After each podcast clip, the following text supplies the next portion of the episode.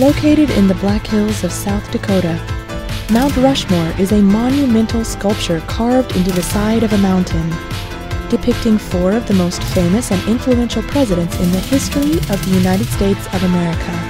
Jeremy. If you're looking at icons, MC. That was actually my ringtone for a while. Rudy. Spro. I, I feel good about it.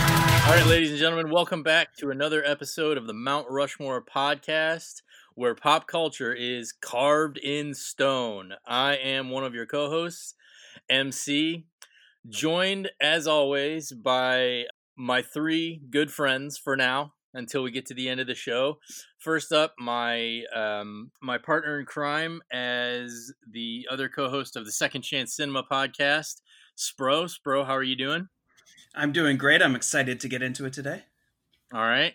Next up, uh, we have a frequent guest of the Second Chance Cinema uh, podcast and also a host with the most from the ground up here uh, on the Mount Rushmore podcast, award winning author and film expert, Jeremy. Jeremy, how are you doing? very well, thanks. Glad to be here today. And last but not least, we have again a, a longtime friend of the Second Chance Cinema podcast and another piece of the bedrock that is the Mount Rushmore podcast. He's ready to throw some fury at us white devils. Rudy, Rudy, how are you? That's the best intro ever. I'm great. All right. So let me explain how this works. Every show, we pick a different topic. And in the tradition of Mount Rushmore, we do our best to debate and discuss and then eventually decide which four totems will be carved into the new Mount Rushmore of this sampling of pop culture. Today's topic male sitcom characters. And we'll get into clarifying that in a little bit. But the way the show works is first, we each nominate our picks. Uh, randomly, we choose between the four of us and we just go down the line one, two, three, four. We each have four nominations that we will put up on the board, so to speak.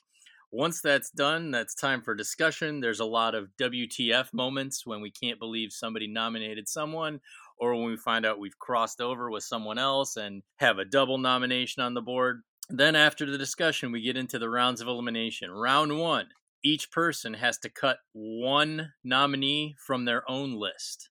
Round two, each person has to cut one nominee from someone else's list. And then in round three, each person has to nominate one of the remaining um, selections from someone else's list to the mountain. Now, recently instituted, we've decided uh, a bonus reprieve of sorts for the person heading into the, the episode with the least amount of points. This person can make a save and either elect to swap out, uh, replace, or simply eliminate one of the final choices. And that brings us to our point totals based on the number of uh, selections that they initially nominated that made it up to the mountain. Um, so far, we've got Spro with 12 points in the lead. Heyo. Jeremy with 10 points in a close second. Myself with nine points. And very last, let me check, uh, double check who's at the bottom. Rudy with eight points. Oh my! God. Don't call it a comeback. Rudy, so you're in a very, very unique position today. Once we get to the final round of um, basically deciding who's going to carve the mountain, you're in a position to swipe one off. You're in a position to emphasize one that that you feel didn't get its just desserts. Um, so coming into this show as an underdog, you've got a chance for a real, uh, a real um, Kick in the nuts. Yeah, you guys better be nice to me this episode. That's what. That's That's what how this go with. works. That's what we'll go with. This show's become mean. We're only six episodes in, and we're all just mean now. We're all just mean old, like just just mean old, like Clint Eastwood Gran Torinos, just hanging out. Get off my lawn. All right, so our category today: male sitcom characters. And let's get into discussing sort of just the nuances and the particulars of this of this category. So we're talking about the characters themselves, not the actors who played them, which for me wasn't a problem. I initially I never really considered the actors. I considered the characters because I feel like if there is, and, and to be honest, I couldn't really think of an actor who is in one more one is in more than one defining sitcom role. Um, but I suppose there is transcendence between actors who've become so known for these characters that you know you see them in movies and you're like, oh, that's whoever from whatever show. So, Spro, when you were making your choices, what went into your uh, decision of who made your list and who didn't? I think like the pinnacle is like, did they change sitcoms forever? Like, are they one of the pinnacle people um, that you would put on Rushmore, obviously, as the show goes? But the other thing was, um, I was like, if you take them out of the show, is there a show? You know, there's a lot of good, and we discussed it through text and everything. That I was like, we should probably do an ensemble show because there's a lot of great sitcoms that are great because of the cast as a whole and then there's what we came to discuss today so that's kind of what i looked at it was like the singular characters that if you took them out of the show um, could the show still go on interesting all right jeremy add on what went into your thought process when you were making your picks I was trying to think about guys who define not only the show that they were on, but sort of an archetype that then followed in their footsteps, or um, something that basically they left an imprint that people then tried to replicate going down the, the line. Okay. And Rudy, what about you? I'm gonna be honest. This was super difficult for me. I um I kind of ended up uh, landing where Spro was with. If these characters weren't a part of the show, would the show be the same, or would I even watch it? Fair enough. I think, I mean, not unlike you guys, those all crossed my mind. I tried to think too of characters that are memorable and in a way that doesn't necessarily require the show as the architecture in which they live, but if you were to put that character somewhere else, would that character still thrive? And I think that that that for me was like a that that was sort of a, a nudge over the finish line as to who made it. So um, let's go ahead. I've got our lists. I'm going to randomize our our names, and we're going to see who goes first. We're just going to read off one, two, three, four. Say the name of your character and what show he is from.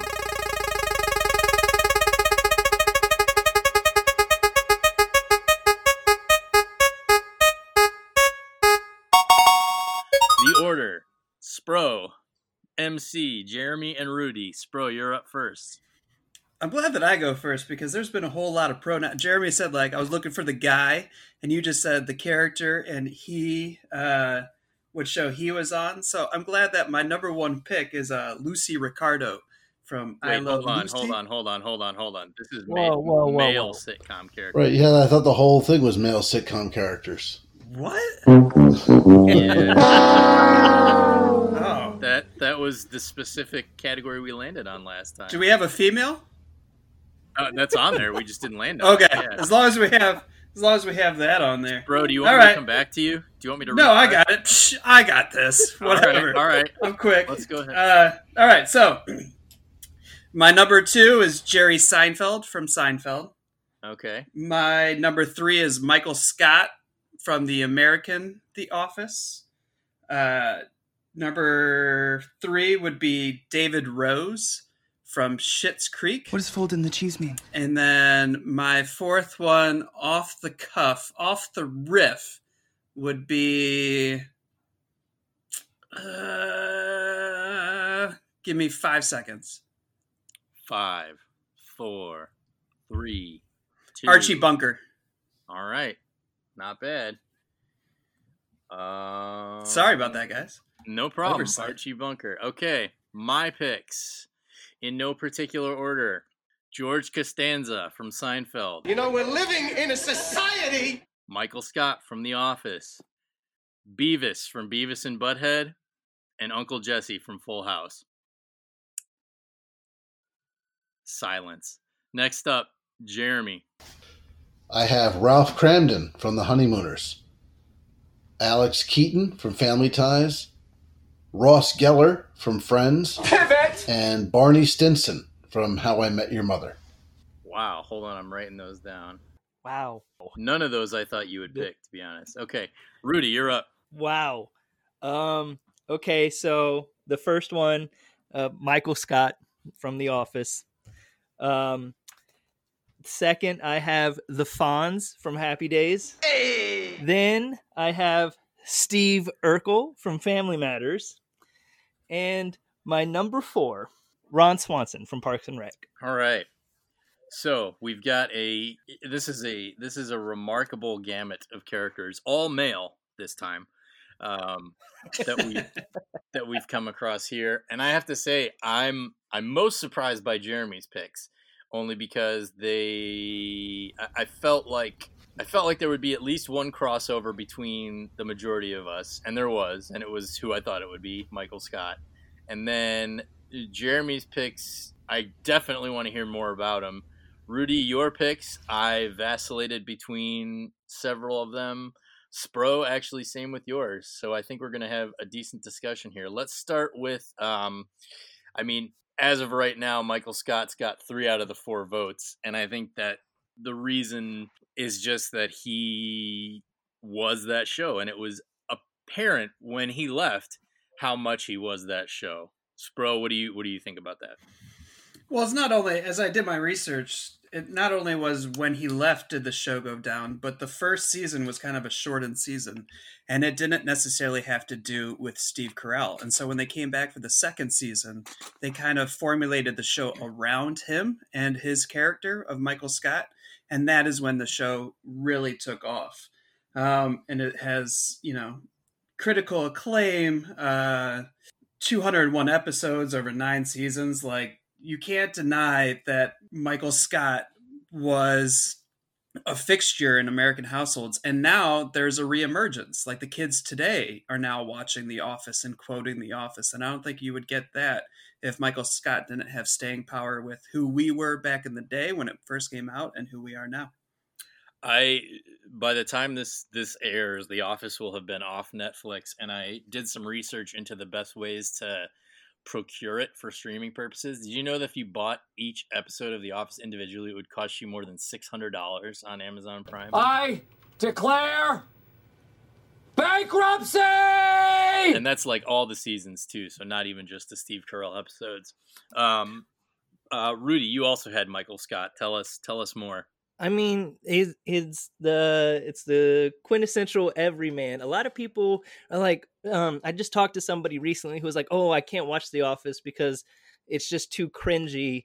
Michael Scott, you know, the he, I feel embarrassed for him, and yeah, he has these moments where he is this selfish child, but he has those endearing moments, and they're so strong and they're so sincere that it redeems everything he ever does. And I mean, Steve Carell was effortlessly funny as Michael mm. Scott, and just you know, like like Spro said, the the kids these days are discovering The Office through various memes and gifs, and I think that just speaks to what the type of character that Steve Carell built in Michael Scott. So that's why I chose him. I mean, I cho- all those reasons. I think there's one episode that always sticks out in my mind when I think about what you just said about how Steve Carell plays him as such a boob, but also like such an endearing, sincere character. And it's the it's I think it's the second season. It's a Halloween episode where he has to fire someone by the end of the day, and he's just agonizing over it the whole episode. He really doesn't want to lose what he perceives to be friendships with anyone in the office. Ultimately, he fires a throwaway character, which you know is kind of a little bit of a like a, a built-in backdoor kind of thing. But then at the end, after he's had this horrible, horrible day of just not wanting to hurt anyone's feelings, not wanting to be the bad guy, really wanting to be a good boss, it cuts to a scene of him um, at his uh, front door with trick or treaters, and the way he interacts with them is just like it's just heart melting, you know, and it proves that like he that was the first glimpse I think you got that like this is going to be a character that's multi-layered and that exists to both make us laugh but also exists to sort of um you know remind us about the best parts of of of being human. So, Jeremy, Totally. I thought that Michael Scott was going to be on your list, and he wasn't, and I'm curious why. The the biggest reason really was that I knew everybody else would choose him, and uh, that he would sort of be a lock, and I wanted to throw a couple of other characters in there to spark some conversation. But there's no question that Michael Scott's place on that mountain is well earned. I mean, he is unquestionably the heart and soul of that show. He's the reason that I think that it it lasted as long as it did, um, and the fact that all the the heart and emotion uh, they put into his character, um, you know, not making him unlikable the way David Brent was in the British version. They actually made him sympathetic. So, uh, and that's why the show lasted. And then when he left, it, it left a huge void, and uh, they never quite recovered. I think they sort of lit to the finish. It wasn't like a the show didn't fall apart, but uh, his presence, his absence rather, was definitely felt. So, yes, I was he was on the short list for me, but I really thought everybody else is going to choose him, or at least more people than not are going to. So let me pick a couple of other names to spark some conversation and see what we can stir up. Okay. So another commonality across the board, myself and Spro both picked characters from Seinfeld. Now, Spro, you picked Seinfeld from Seinfeld. I picked George Costanza from Seinfeld. Tell me why specifically you picked Jerry Seinfeld. Uh, well, everything you know kind of is the obvious. You have Jerry Seinfeld. The show is centered around him, so you can't take him out of the show and still have a show.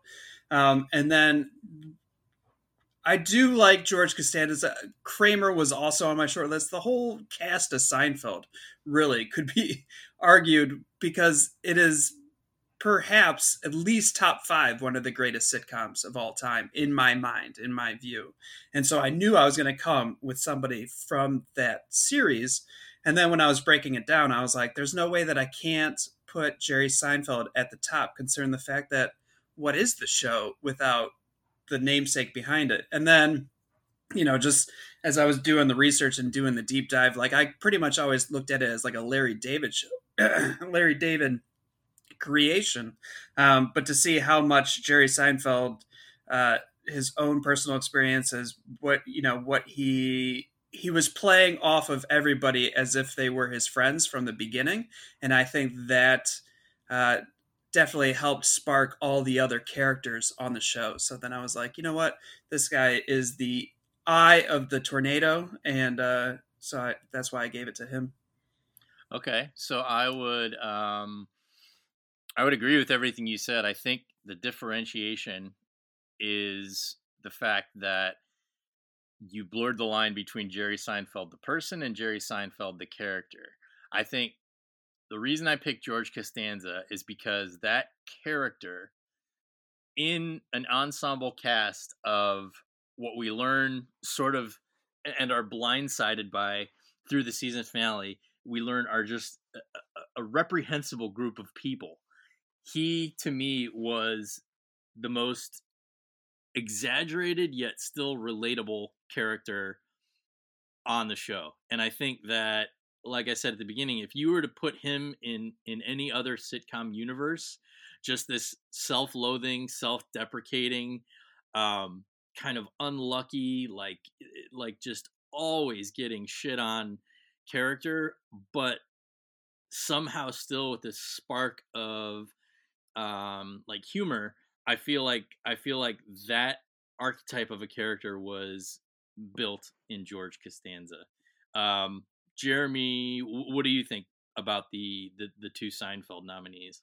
I completely agree. I had Jerry Seinfeld on my short list as well, um, and certainly Seinfeld's place in the pantheon of great sitcoms and sitcom characters. All four of those characters are iconic.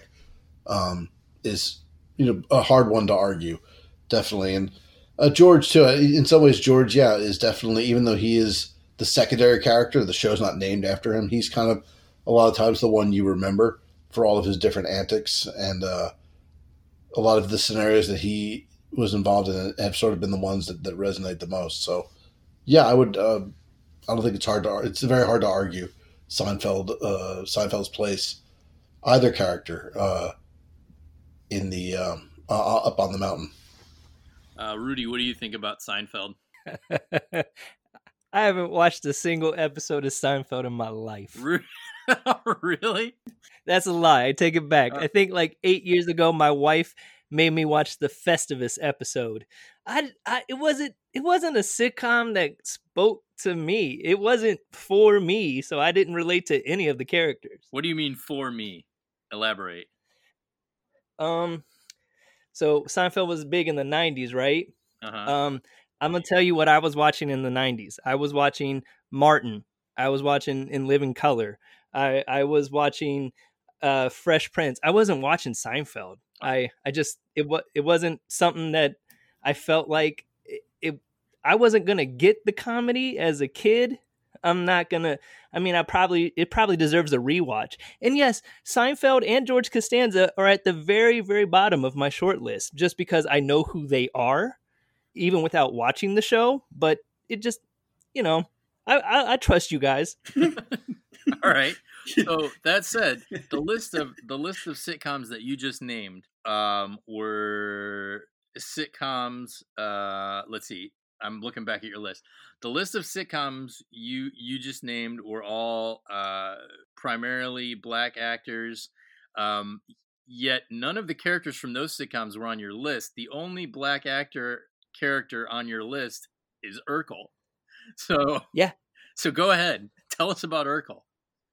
So listen, so like Urkel, so they took this trope of like the next door nerdy like kid that you know you you you know there's there's going to be the nerd and he's he's fantasizing and and infatuated with Laura and that's his dream girl and he'll do anything for her and he becomes he's supposed to be like this annoying figure but he immediately speaks to people and becomes the star of the show and and and i mean steve urkel you everyone was quoting things he was saying in in that show like i and just to you know kick back at you guys i don't remember people quoting seinfeld around me growing up but like people would quote like did i do that like all the time and Steve Urkel, when he made that switch, people lost their minds. It was a fixture in the the TGIF uh, universe, so that's why Steve Urkel's on my list. All salient points. I'm just curious why why would you go for I mean you could argue uh, Will Smith was on my short list and you could argue that Will Smith was a little more um uh, what's the word debonair and um cool than Urkel. Why why Urkel over Will Smith? Well, because I feel like Will Smith, there wasn't a character there. Will Smith was the Fresh yes, Prince. yes. Finally, I say this every time we talk about Will Smith. No, okay, but you you go on it. You go on about it, and this is what quote unquote what you say. The films that Will Smith uh, act in, because you like to refer to things as films. No, I don't. Like no, you I don't. talk- you shut do your it all mouth. the time. You shut your mouth. movies, movies. I'm not a cinema. that- I'm not. A, I'm not a cinema snob. Movies. That, but that's different. Movies and it, we, that's another that's another podcast. But no, like the the whole Fresh Prince of Bel Air was based on the rapper The Fresh Prince moving to Bel Air. So like, yeah, there wasn't a character there. Okay, that's fair. So you think that that and what was the other one you said? Martin. Martin again, kind of based. I, I would argue based on Martin Lawrence, the comedian, having his own show. Yeah. Yeah, Whereas and and dude, Martin's on my short list. I love Martin. I used to schedule college classes around Martin being shown on the USA Network. wow, not even like the original Martin, like the reruns on USA. Yeah, yeah, syndication, baby. Wow, that's awesome. Um, that was actually my ringtone for a while. The theme song, Martin. Yes. So, um, all right, let's see. Uh, so just moving down the list again, Rudy, since we've got you, Fonz and Ron Swanson. You want to go ahead and tell us about those? Okay, so I'm gonna I'm gonna tackle Ron Swanson first. Um, he's arguably the more uh, relevant, even though the show ended like five years ago, like more uh, recent character. But I think he clearly stood out as a character that everybody kind of wanted to be like. They wanted to be stoic, they wanted to be truthful, they wanted to be honorable. Um, uh, you know, uh, they, he was a he's a man's man, but you know he has this soft side, and I think that uh, the character of Ron Swanson. I mean, if you haven't seen the Swanson Pyramid of Greatness, do yourself a favor. It's worth a Google, and it it it's it's brilliant. And and honestly, some of it comes down to writing. But Nick Offerman as Ron Swanson, there could never be anybody else to do what he brought to that character. And that character meant a lot to that show. Like, and that's where I was like, if he wasn't on Parks and Rec, would I still watch it? And probably not. So that's why he made my list. Now, the Fonz. So growing up, you you know, you had to watch shows that were available on the channels that you had. And Happy Days was in syndication. So I watched a lot of Happy Days. And the Fonz is the epitome of cool. Like, you don't get other characters in sitcoms that portray cool without the Fonz. Everybody wanted to be the Fonz. He is the reason for the term jumping the shark. Like, that because they took this character who could do no wrong. He could hit a jukebox and get it to start. He could tackle racism in an episode. He could do whatever and they took him and they made him ski jump over sharks or water ski over sharks. That character is the reason that exists. So that's why that character, the Fonz, is on my list. Now wait a minute. So jumping the shark though isn't a good thing. That means like when the character ha- is like past his prime and has to be, you know, like kind of like old Yeller. No, doesn't that? No, that... that's that's that's that's when a show is obviously it stopped being relevant. So they had to attach it to the one thing that held that show together. Nobody tuned into Happy Days to see what like what's that guy? What's the Archie? The Richie, whatever he was doing. No, see, I don't even remember his name because when you hear Happy Days, you think of the Fonz. When I hear Happy Days, I think of Pat Morita. But um, Spro, hmm. you had your hand up. uh, no, it was pretty much a bad argument because I was looking at Rudy's list when he was talking about Seinfeld. And he's like, I never watched it because it wasn't for me. It wasn't on when I was growing up. And then I was like, but you got Happy Days. and then he just explained that it was in syndication. But uh, no, I think Happy Days. I think uh, um, Ron Howard. Uh, did the Fonz end racism? Hey! I don't remember that. No, he fought racism in an episode. I don't remember that. Well, gosh, see, that's the problem. You guys strike me as people who had uh, cable growing up in the in the late '80s and early '90s. I did not, what so you, I had to you, rely on. What are you implying, Rudy? What do you mean by that? I feel like, like this a, is a stereotype. Like you you wouldn't you wouldn't you wouldn't recognize the beauty of Happy Days and the Fonz because you didn't ha- you didn't get to watch it just because as I had, often as I did. Just because I had Babar on HBO doesn't mean that I wasn't watching Happy Days too. Um, all right. In the spirit of moving on to to get everybody uh, some some airtime, Jeremy, let's go over your list. We haven't talked about anybody on your list. We have uh, Ralph Kramden, Alex P. Keaton, Ross Geller, and Barney Stinson. So uh, wherever you want to start, go for it. Well, I guess I'll start with Ralph Kramden because he really is the prototype male sitcom character. You know, like the beleaguered husband, um, the you know everyday guy who's always trying to get ahead and get rich. Um, you know, all of those things that, that you see, like all the, the, the tropes from every other sitcom like uh, King of Queens and Everybody Loves Raymond and whatever that one with Jim Belushi was and uh, the you know the, Tim Allen's Last Man Standing and even maybe Home Improvement to an extent. They all kind of stem. Fred Flintstone, you know, was basically a straight up remake of The Honeymooners. It all stems from from Ralph Kramden and from the character that he created. I think a lot of those archetypes that that he put into that character still exists today in some form. He was the to the moon, Alice, right? yes, that's the guy. So, okay, exactly. So. And with the the sass talking wife who always sort of one ups the husband and is ultimately proven to be smarter and have more on the ball than the husband, which you see time and again on sitcoms even today. And I think that all started, you know, with the honeymooners. The honeymooners really set the tone for the modern sitcom, I think, and laid the groundwork for what we see today. Okay. Moving down the list, Alex P. Keaton. So Alex P. Keaton's in the, similar in the way that we talked about Urkel um, was sort of one of those cases of the show wasn't about him, or and the Fonz too. The show wasn't initially about him, but he became the show, uh, and through the strength of Michael J. Fox's portrayal and the and the writing and everything, that ultimately became the Alex P. Keaton show, and not originally was going to be the show about you know these. Uh, sort of you know hippie parents and, and kind of you know raising kids today baby boomer parents raising kids in the 80s and all this sort of thing. And um, all the kids were kind of going to have their own moment to shine. And but more and more alex p. Keaton became the focus until by the time you got to the end it was you know they were devoting entire episodes to him. If, if you guys remember there was that one episode where he was in the psychiatrist's office and it was just basically like a michael j. Fox piece of performance art. Really, it was like him, and there were almost no other actors, and it was him just sort of monologuing and everything. And that was I all remember- based on Sorry, go ahead.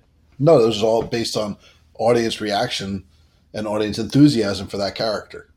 He was uh he was on my short list just because of his kind of like fish out of water presence as like the young conservative teenager in a house full of, you know, like free spirited parents. But then I remembered um that the that that he got the um he got the backhand across the face from drunken Tom Hanks. Leave me alone! and um, and he sold it the wrong way. Like Tom Hanks slapped him one way and he flew the other way, so that Yes. points off for me. Um, he did like a Ric Flair level sell on that on he that sure slap. He yeah, that was he that just was- flew across the room. he sure did, and it was. Uh, I mean, that was that was you know not a not a proud moment for Tom Hanks being Uncle Ned, but um, yeah, ultimately, ultimately, Alex P. Keaton's um, defiance of conventional physics knocked him off my off my final list. That's Um, fair. Ross Geller, tell us about Ross Geller. So I think you can't do a list of sitcom characters, male or female, greatest sitcom characters, without including one of the Friends, because Friends was the sitcom of the '90s, and then through streaming and syndication, it lives on. And there's, you know, I mean, my kids and their friends, you know, watch Friends, um, even though there's, you know, I mean, the show is now almost, you know, getting close to 30 years old. It still resonates with young people today. So I think um, you can't not have one of the friends on there. So then I had to whittle it down since this was male sitcom characters. We had three to choose from. And I think one of the things that you think about with Friends is the Ross and Rachel romance, which is present uh, or hinted at in the very first episode, and it's a thread all the way right up to the end. Um, so, therefore, I felt like if I had to choose one friend to kind of represent the the male contingent of friends, Ross would be the one. It's interesting that you say that young kids today are like falling back into Friends because I've seen that too, and I I don't understand it. Friends, like, let's see, Friends was when we were like juniors and seniors in high school, and I didn't like it. Didn't it didn't grab me then, and I've watched it since, and I've you see those videos on YouTube of like people taking out the laugh track from Friends, and it's really not funny. So I'm wondering like what kids today like are are and I'm not trying to like shake my fist in the air like kids today, Get off my lawn. but I'm wondering what's what's appealing about it to the younger generation. I think it's more so they're nostalgic for the times when you fell in love with your friend or the people around you, like in the office when it comes to Jim and Pam. Like today's uh, dating culture is like the hookup culture. It's the dating phone apps. It's the, you know, meeting strangers in restaurants and having awkward, like everybody's setting themselves up on blind dates. And so I feel like the kids are being like, "Oh my gosh, this is how they used to fall in love." And it just it's it's more, I don't know, natural, I guess. And it just because that's what the kids are essentially gravitating toward. That and the uh the humor behind everything. Hmm. That's interesting theory. I mean, you're right. There were no dating apps on Friends for sure. Um, last one, Barney Stinson. Yes. So we could talk a lot about How I Met Your Mother um, because I don't know how many of you have watched it, but it was a I think a, a tremendous sitcom that ultimately fell flat in the end and failed to deliver on its premise and promise. But in the 10 seasons before we got there, it was really second. I think it was kind of the, the, the friends of its generation. In a lot of ways, it had a lot of the same themes, a lot of the same ideas about being young in your 20s in the city with where your friends are sort of your family and all that other all that other type of stuff. And Barney Stinson, I think, was the breakout, like Alex P. Keaton, like Urkel, like the Fonz. He was the breakout character. Ted was the main character. He was the the one who was narrating the story. It was his his journey. But Barney is the character who got the most laughs. Barney is the character who had the funniest scenarios. He's the one who had all the catchphrases, and he's the one that I felt like was sort of emblematic of modern sitcoms. And um, I mean, I feel like How I Met Your Mother and The Big Bang Theory are probably two of the biggest sitcoms of the last, you know, 10, 15 years. Um, and I just felt like The Big Bang Theory was almost, you know, it's it, too too static of a show. It's really the same show. Every episode is kind of the same thing, and that doesn't mean it wasn't funny. I've certainly laughed at episodes of The Big Bang Theory, but I feel like you could watch an episode from season one and an episode from whatever the last season was, because uh, that show ran forever, and you would not be able to tell the difference of what season it was from. But I felt like we... no, go ahead. No, so I just felt like those two sitcoms were probably the biggest two sitcoms. So um, but I felt like Barney Stinson was at least an interesting character who was funny, and you could make arguments all day about his misogyny and his sexism and all this other stuff and, and his questionable ethics, and of course, yes.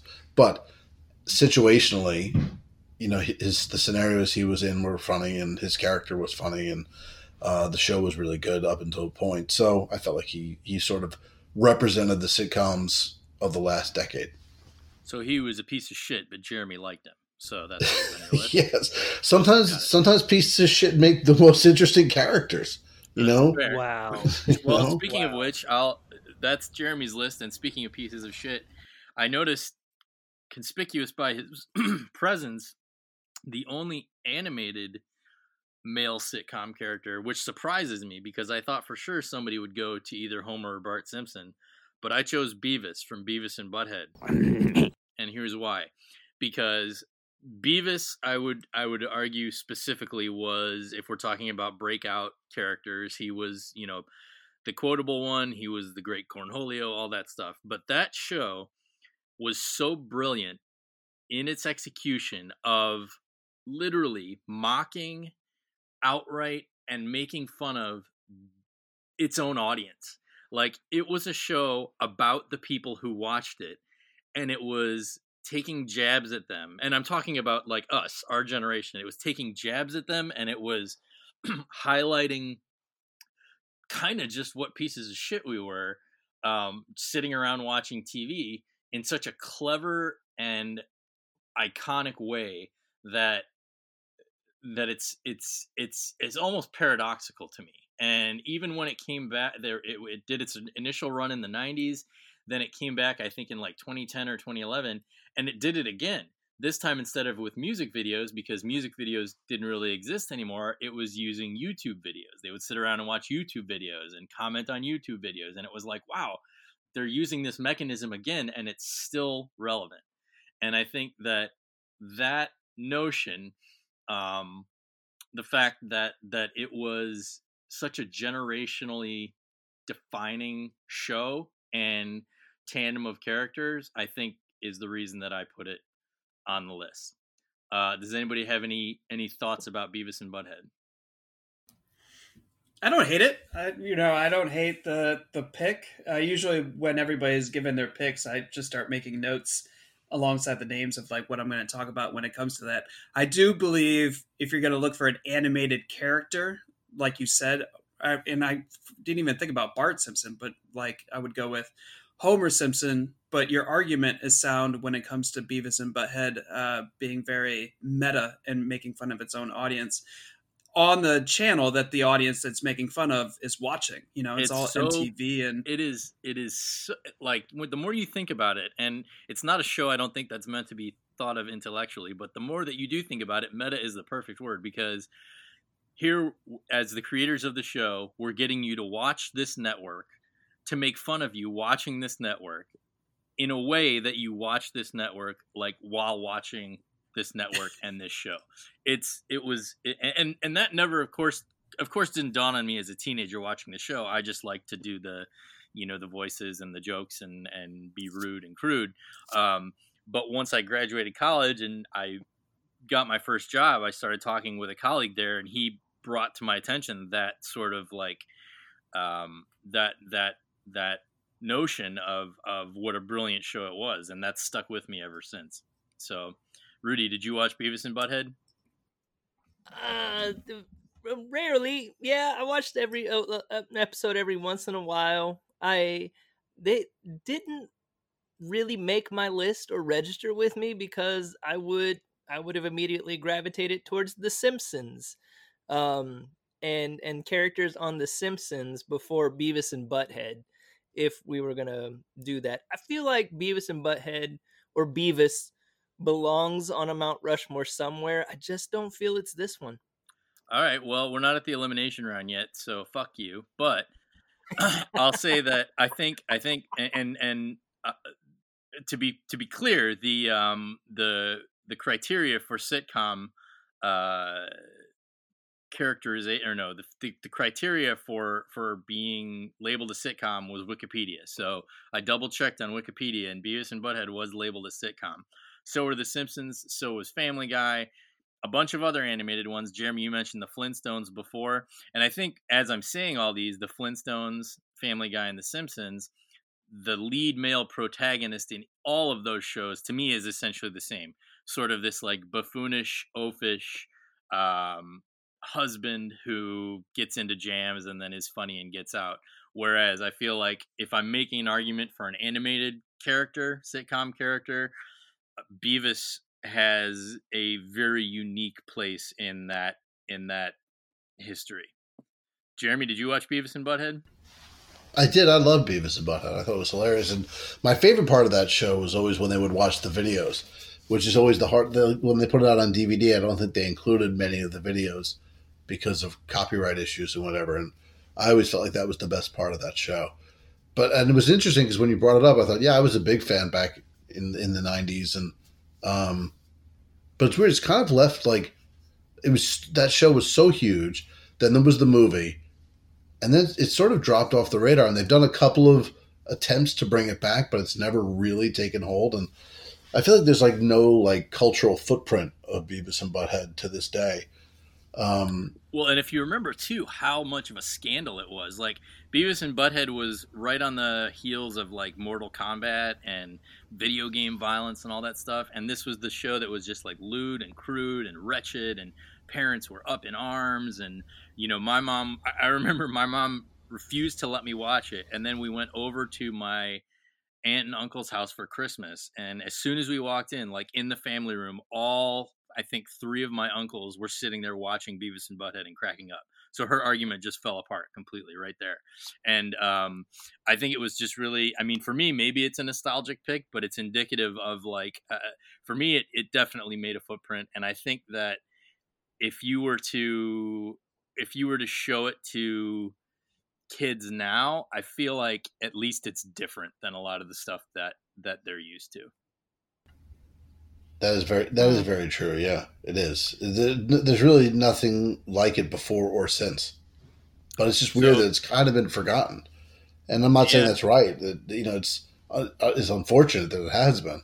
But without uh, getting without getting off too much on a tangent, too, I mean, Mike Judge, the creator of Beavis and Butthead, is arguably a, a genius in terms of what he's created since with Office Space and Idiocracy and all those sort of things. So I feel like he's like I feel like I feel like Beavis is a great representation of that sort of um, taking the piss out of all the things that that need to have the piss taken out of them. Um, so without without mm-hmm. without without eating up too much time, the next pick on my list, Uncle Jesse from Full House. Now, going back to Rudy's pick of the Fonz, I I completely agree that without the Fonz there would be no Uncle Jesse. However, I picked Uncle Jesse. You guys all know I have a strange fascination with Uncle Jesse, and um, he's actually the one who I had Will Smith on my list originally, and um, I I swapped him out for Uncle Jesse because I realized my heart is more in Uncle Jesse,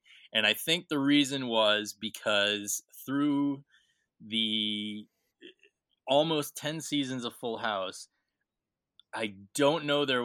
I don't know. I mean, in terms of breakout characters, I would argue him and the Olsen twins, of course, but even watching the show today and even like again talking to younger people who've who've discovered the show and watched it there are totally different layers to him other than just being like the heartthrob rock star like he was often the voice of reason he was often a source of comedy i mean he sort of i feel like he he wrapped up everything that show tried to be in one character and that character has you know become and evolved into even sort of like the the like like that character has has overtaken the person i feel like of john stamos. Like when you think of john stamos you think of uncle jesse and i think that for better or for worse that is indicative of how iconic it was as a character rudy i heard you laughing so you can just go ahead and start talking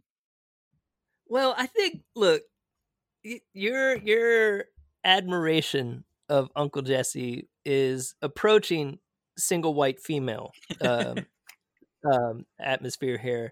I think I, I I he was one of my favorite characters when watching Full House. He was like in that moment the epitome of cool and I I understand your pick and um I I tentatively support it right now in this moment.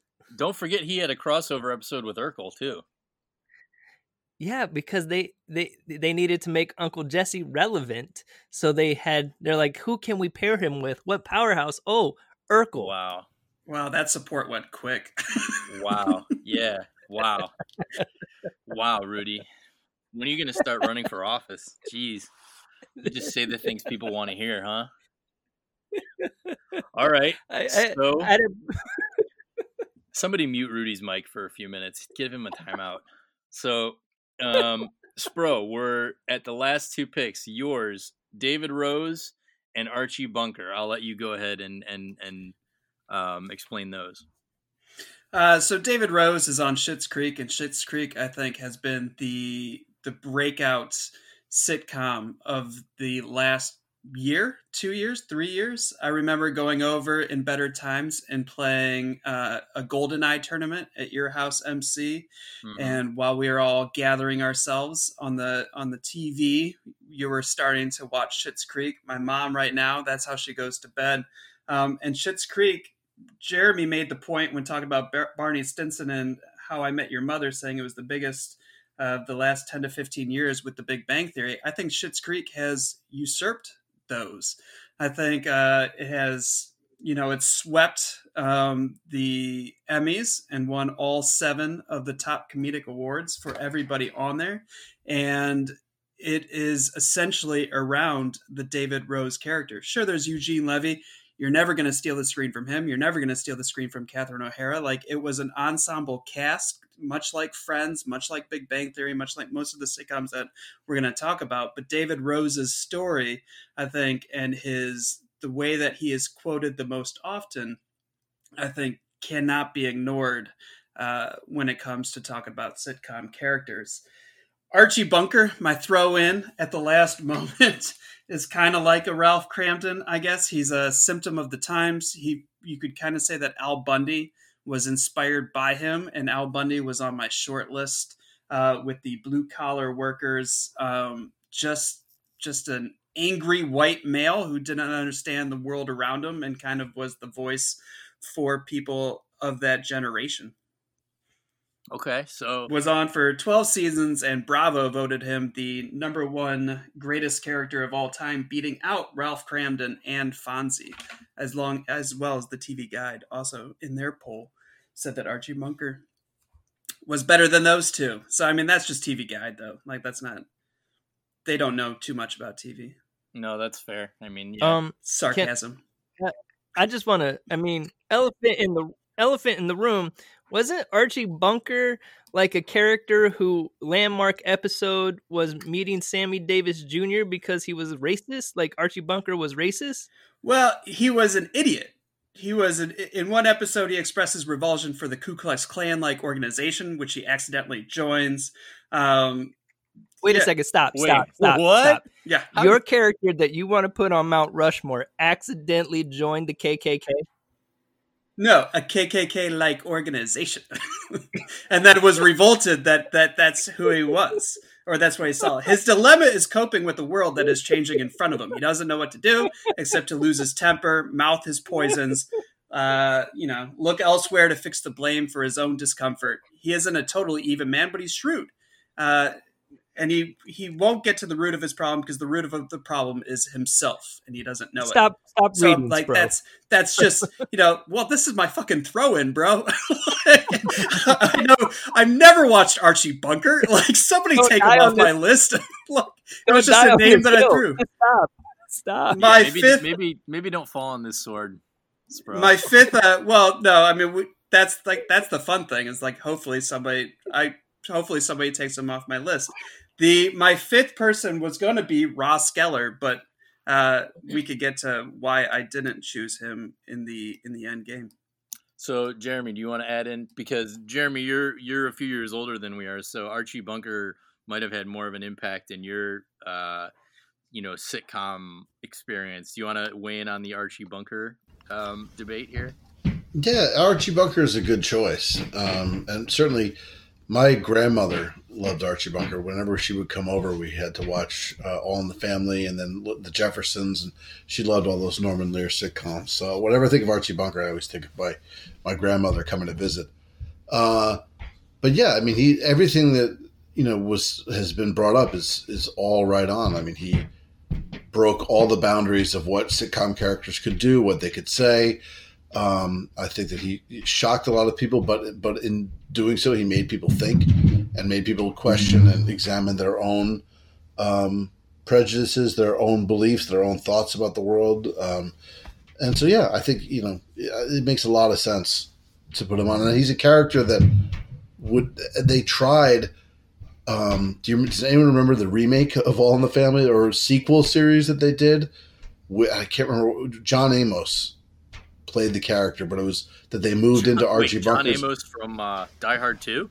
from Die Hard 2 and Coming to America, Cleo McDowell. See, they're McDonald's. I'm McDowell's. No, I don't remember that. Oh gosh, it was in like the '90s. I'm gonna look it up. Um, he moved into Archie Bunker's old house, and uh, I think the name of the show was the address. I'm gonna look it up, and uh, and they tried to do it again. Tried to do the same thing, except now, we- you know, with a black family, and um, it just it didn't quite work. But it, but the idea was, you know, to see if they could, you know, have that same conversation, that same discourse in the 90s and I think people just weren't were so shocked by it in that generation that it just didn't take. But I think that uh you know it's proof that you know his character I think was so impactful um, that people have ever since been trying to um, match what he did Huh. Fun now- fact: it inspired Eric Cartman from South Park. oh really That I didn't 704, know. 704 Hauser. 704 Hauser there it is Yes. That's the name of the show. Wow. Um, and what did you say, Spro? It inspired Cart- uh, Archie Bunker inspired Cartman? Yep, Eric Cartman from the episode of South Park. See, Cartman's another one that, man, that would have been a good one. I did not even think Yeah, of Cartman. Cartman. I would have put Cartman ahead of Beavis. Wow. Well, hey, Rudy, you've got the power. You've got the Mhm. touch. When we come down, I mean, because because as we head into the elimination round, which we're about to, the the final bonus of the elimination round is that the person with uh, the least amount of points heading in can basically um, throw the monkey wrench into this whole mountain. So keep that in mind, Rudy. All right. So Rudy's just gonna have the monkey wrench the entire time. Yep. So Rudy's sitting Oh, yeah. back with his monkey wrench, and here we go. What I'm going to do is I'm going to randomize our names again, and round one we have to each cut one from our own list. Okay, so there's elements of strategy to this. Um, and and moving forward in round two, we cut one from someone else's list, and round three we nominate someone to the mountain from someone else's list. So um, this is where we kind of have to figure out who, uh, you know, who we think presented the best arguments, and um, from there we we carve the mountain. Um, all right, so I'm gonna randomize the list, and we have MC, Rudy, Spro, and Jeremy. So I have to cut someone from my own list for round one. And I'm going to do the strategic thing and cut Michael Scott. And for those listeners wondering why that's strategic, it's because I believe he's still going to make the mountain and I'm still going to get a point. so that's a pretty simple pick for me. Rudy, you're next. I'm gonna eliminate Ron Swanson. Why is that? So, I I I feel like Ron Swanson's got to go because the other three are stronger characters. Okay, so you you just you just you just rolling over on Ron Swanson like you did on me with the tentative support for Uncle Jesse. Oh, that was a good one. Good bird. Yeah, look, he's a, he's an amazing character. I encourage our listener to uh if you don't if you're not familiar, check out Parks and Rec and and, and enjoy Ron Swanson. But I feel like the other three uh well, the other two have a definite shot on getting on the mountain. All right. Spro, you're up next. And I think that's a good pick, Rudy, because when I think of Parks and Rec, I think of Chris Pratt or Aziz Ansari or Rob Lowe. Like, there's a lot of good male sitcom characters on that show. Um, Yeah. I think I'm just going to lock in Rudy with the Michael Scott and take Michael Scott off my list. All right, smart move. So right now, I mean this could this could swerve, but right now Rudy is the only one with Michael Scott still on his list. Um, Jeremy, go ahead and take one off your list. All right, this is tough because none of mine, once mine, any of mine are gone, then they're gone. So um, this Well, you this is should very tough. you should have you should have picked a better list.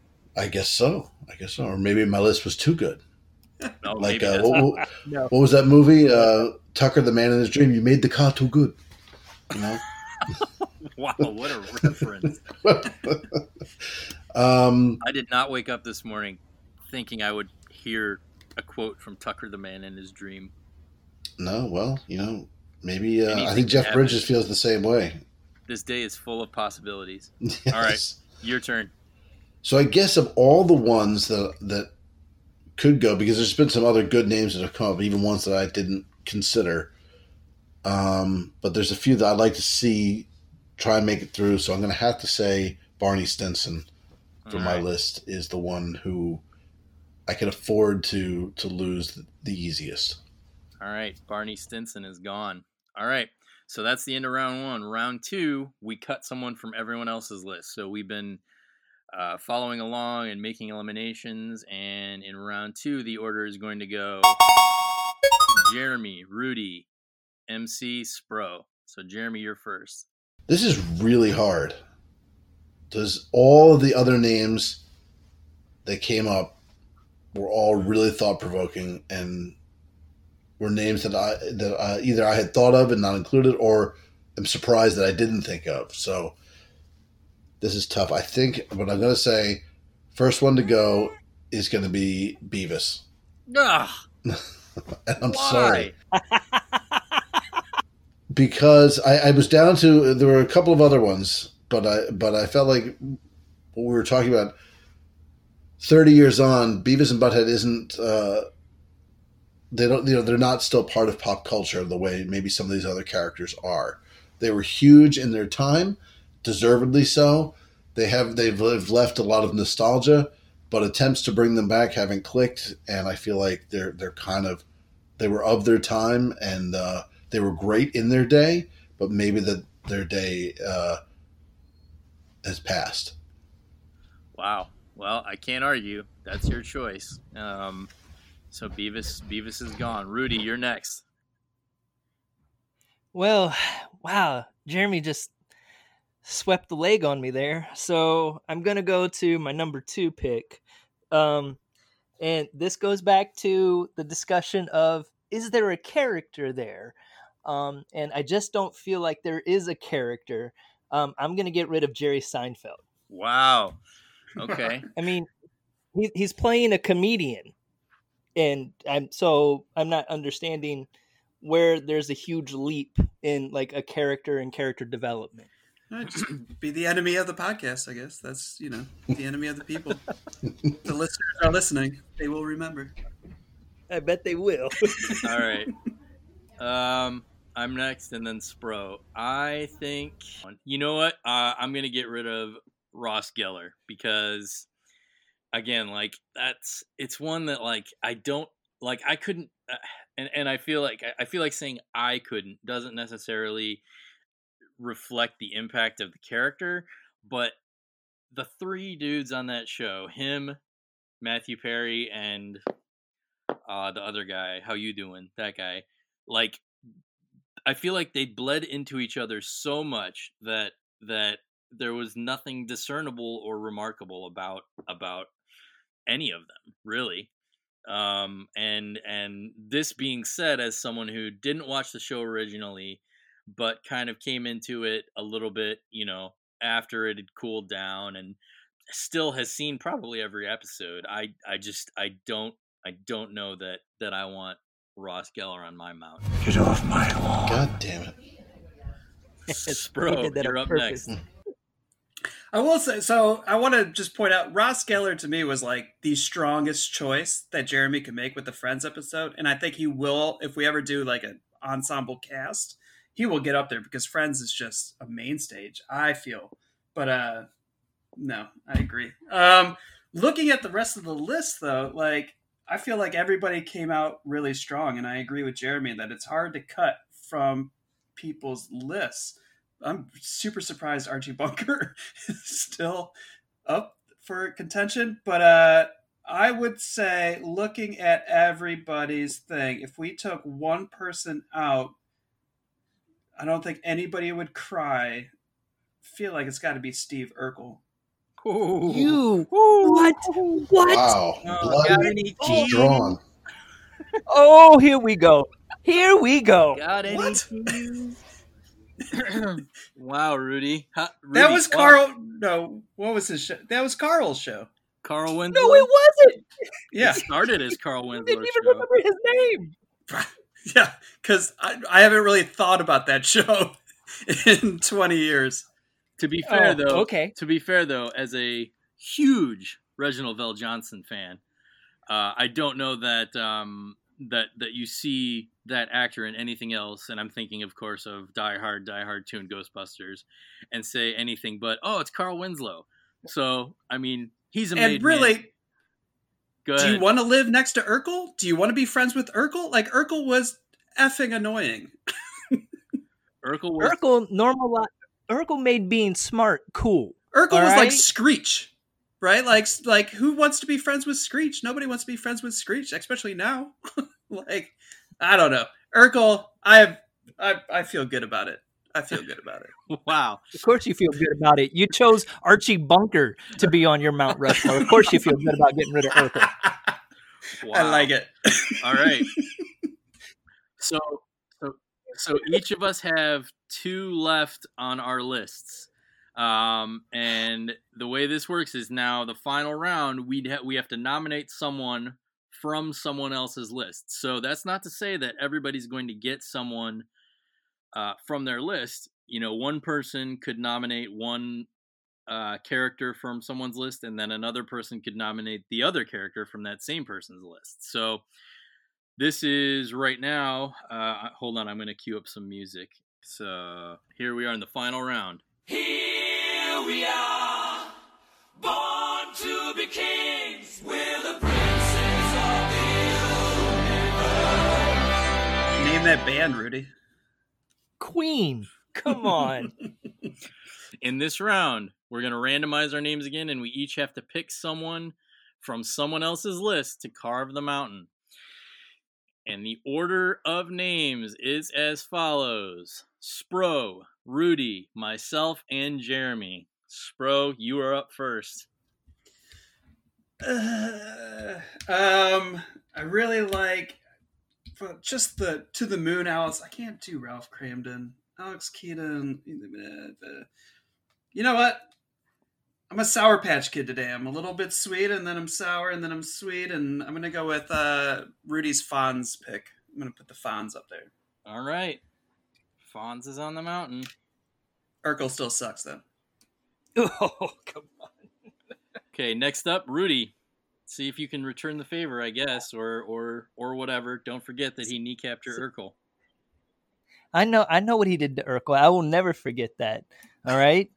um however, God damn it, I just respect bro so much and the choice of choosing a character that is we haven't talked about the cultural relevance of David Rose and how uh, that character is normalizing LGBTQ uh, relationships and on like a huge show, like a, a massive hit, and what how important that is to the community.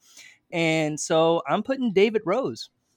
Now we'll have to wait. And see, we'll have to wait and see if this is all a ruse because Rudy has the bonus pick, so he might just be setting you up to uh, to to come in and sweep David Rose out and then put Urkel back in. He has that power. um, all right, my turn. I guess. I guess I'm gonna go with. Um, I'm gonna play strategy, and I'm gonna nominate Rudy's Michael Scott. I think we all knew Michael Scott was gonna be on the list, and we all knew he was gonna eventually be on the mountain. And putting him up there from Rudy's list is my olive branch to you, Rudy. Even though every time we record one of these shows, I, I feel like I want to go put your head through drywall at the end. So, Jeremy, you're last. Let's do this. I am last, and none of mine have gone through. This is truly astounding to me. I really thought uh, I had picked some some winners, but this is not my day today. That said, looking at who's left, there's some there's some really good options that are left. And I think it's really oh man, this is really hard. But I think if you're looking at icons carved in stone that represent the, the sitcom for all time, I think looking to his left, you got to go with Archie Bunker. You what? what?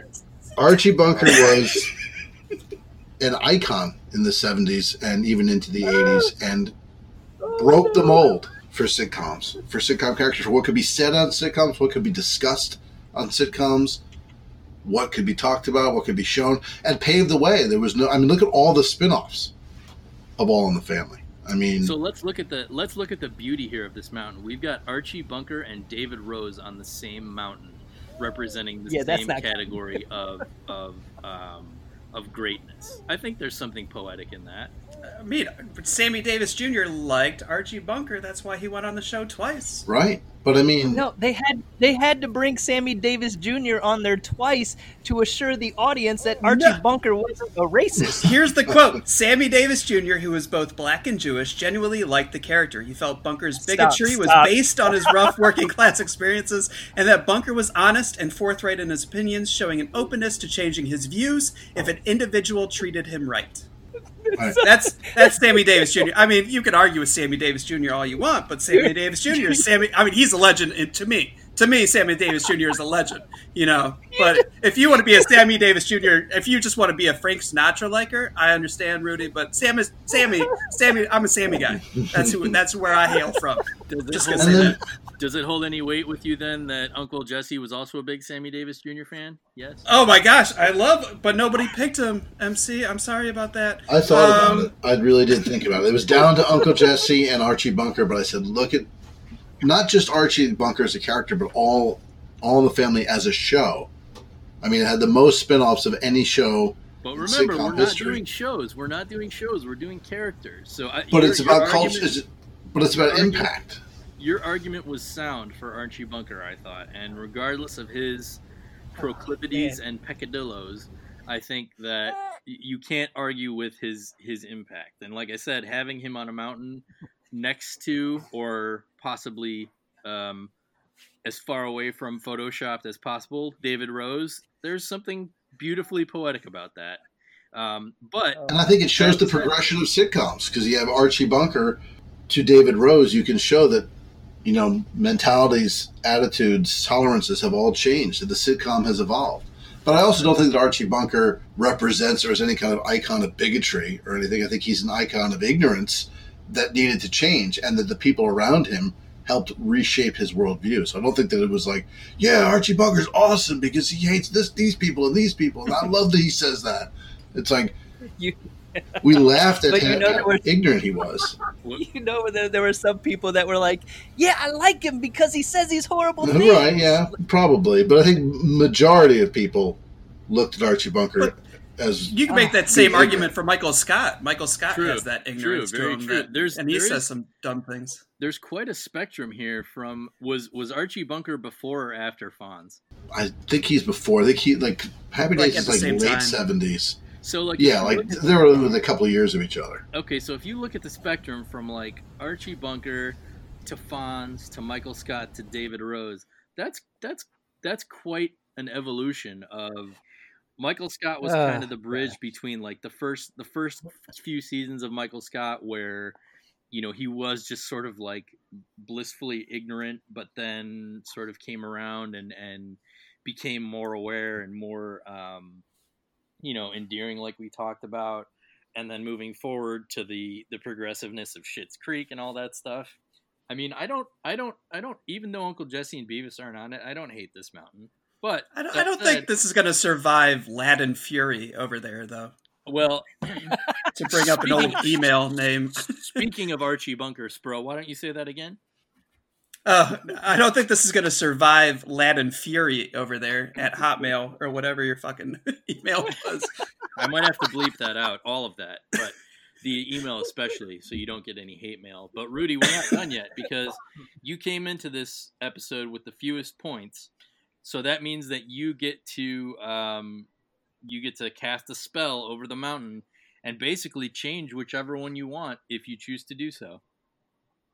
Now you don't get any you don't get any points for this. So throwing your own on the mountain, throwing Urkel back on the mountain wouldn't wouldn't affect your score, but Oh, he doesn't Well, get a point so- if he puts Urkel on? I don't. I didn't know that part. I don't think that's fair because I think everybody would just throw their own on to get a point. Oh. I think very low of us. well, um, so let me just first uh, uh, address Spro's uh, article that he read. The fact that they had to identify Sammy Davis Jr. as a black Jewish Jewish person just, I mean, tells you everything you need to know about like that and Archie Bunker. Because if this is pop culture etched in stone, if you held up a picture of Archie Bunker and Urkel next to each other, they wouldn't identify Archie Bunker. Like, pe- I would, I would bet money people would be like, I have no idea who that guy is, but they recognize Urkel. So, I am indeed going to bump a pick that was a last minute addition Wow. that the the person who picked it wasn't even supportive of and said, "Please take him off my list." I am bumping Archie Bunker off of Mount Rushmore and putting Stephen Urkel. wow. Wow. I don't mind I mean- the bumping Archie Bunker because I kind of liked Ralph Kramden and Alex Keaton and George Costanza and Uncle Jesse and anybody other than Yes. fucking Urkel. Steve Urkel on the Oh. all-time list of great sitcom male characters is an abomination. Says says the person who doesn't have one person on the uh, Well, Mount. that's why it's an abomination. yeah, yeah, When you have these other iconic characters and you have yeah, yeah. this Sure, buffoon. you chose Ross. Uh, Ugh, this is getting that- yes. I chose Ross from one of the most famous uh, and enduring sitcoms of all time. How many people talk about Steve Urkel today? Hey, Aside from TGIF. TGIF. Where's All right. So, so I've just. where's added- uh, Go ahead, Jeremy. I was like, where is Family Matters streaming today? Who's watching? Who, Family Uh, Matters. Who's downloading Actually, Family It's on Matters? Hulu. Hulu. It's on Hulu. Hulu Yeah. as of today. But so something interesting has happened because of that. I've just added up the new point totals. Spro is still in the lead with 14. Myself, Rudy, and Jeremy all now have 10. So for the next Wow. episode, we're gonna have to do a random pick to see who gets the bonus round, and that could just that could just throw shit into chaos from here on out. I mean, that's never unprecedented, completely unprecedented. That said, it's time to pick the topic for our next episode. So what we have is my favorite part. we have a wheel um, that's got about four, uh, yeah, like forty or fifty different topics that we've come up with over you know the course of this this show when we are still talking to each other. Um, and we're just going to spin it randomly and we're going to see where it lands.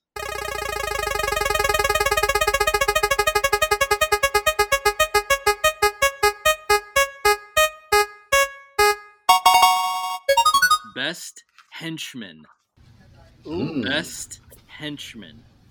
interesting. Now we can we can debate about what that means off the air via text. Uh, decide what the criteria is, what the um, the do's and don'ts are for um, for for deciding what constitutes henchman. Um, but that is our topic. Best henchman should be interesting. Until then, um, all you fart knockers, thanks very much for listening.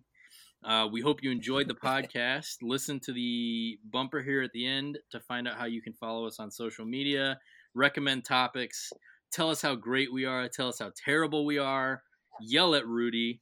Um, all these things that, that need to happen now that Urkel is on Mount Rushmore. Um, Have we vocalized who this Rushmore is, like name for name? did I not do that? I don't think so. All right, let me cut it in here. So, the final Mount Rushmore of male sitcom characters is as follows The Fonz, David Rose, Michael Scott, and Steve Urkel. Yes. And I punctuated it. Yeah. I punctuated it with disgust, Steve Urkel. Um, but I guess I guess I guess that's the way the ball bounces. And and and when in in in ten years, when Rudy looks up at at this Photoshop Mount Rushmore, he's going to see Urkel and he's going to say, "Did I do that?" And we will remind him. we will remind him in a hushed tone. Yes, that is your fault, Rudy. All right, so that's our final Mount Rushmore. We've got our topic for the next show. Um, and we will see you guys back here, hopefully, as we debate best henchman. Listen to the bumper at the end of the show here to find out how you can get at us on social media, how you can email us with topic uh, suggestions. Let us know whether you agree, disagree with our topics or our choices, and um, basically just, you know, tell us what's up. Um, for Jeremy, Rudy, and Spro, I am MC saying thank you very much for listening to Mount Rushmore. We will catch you next time.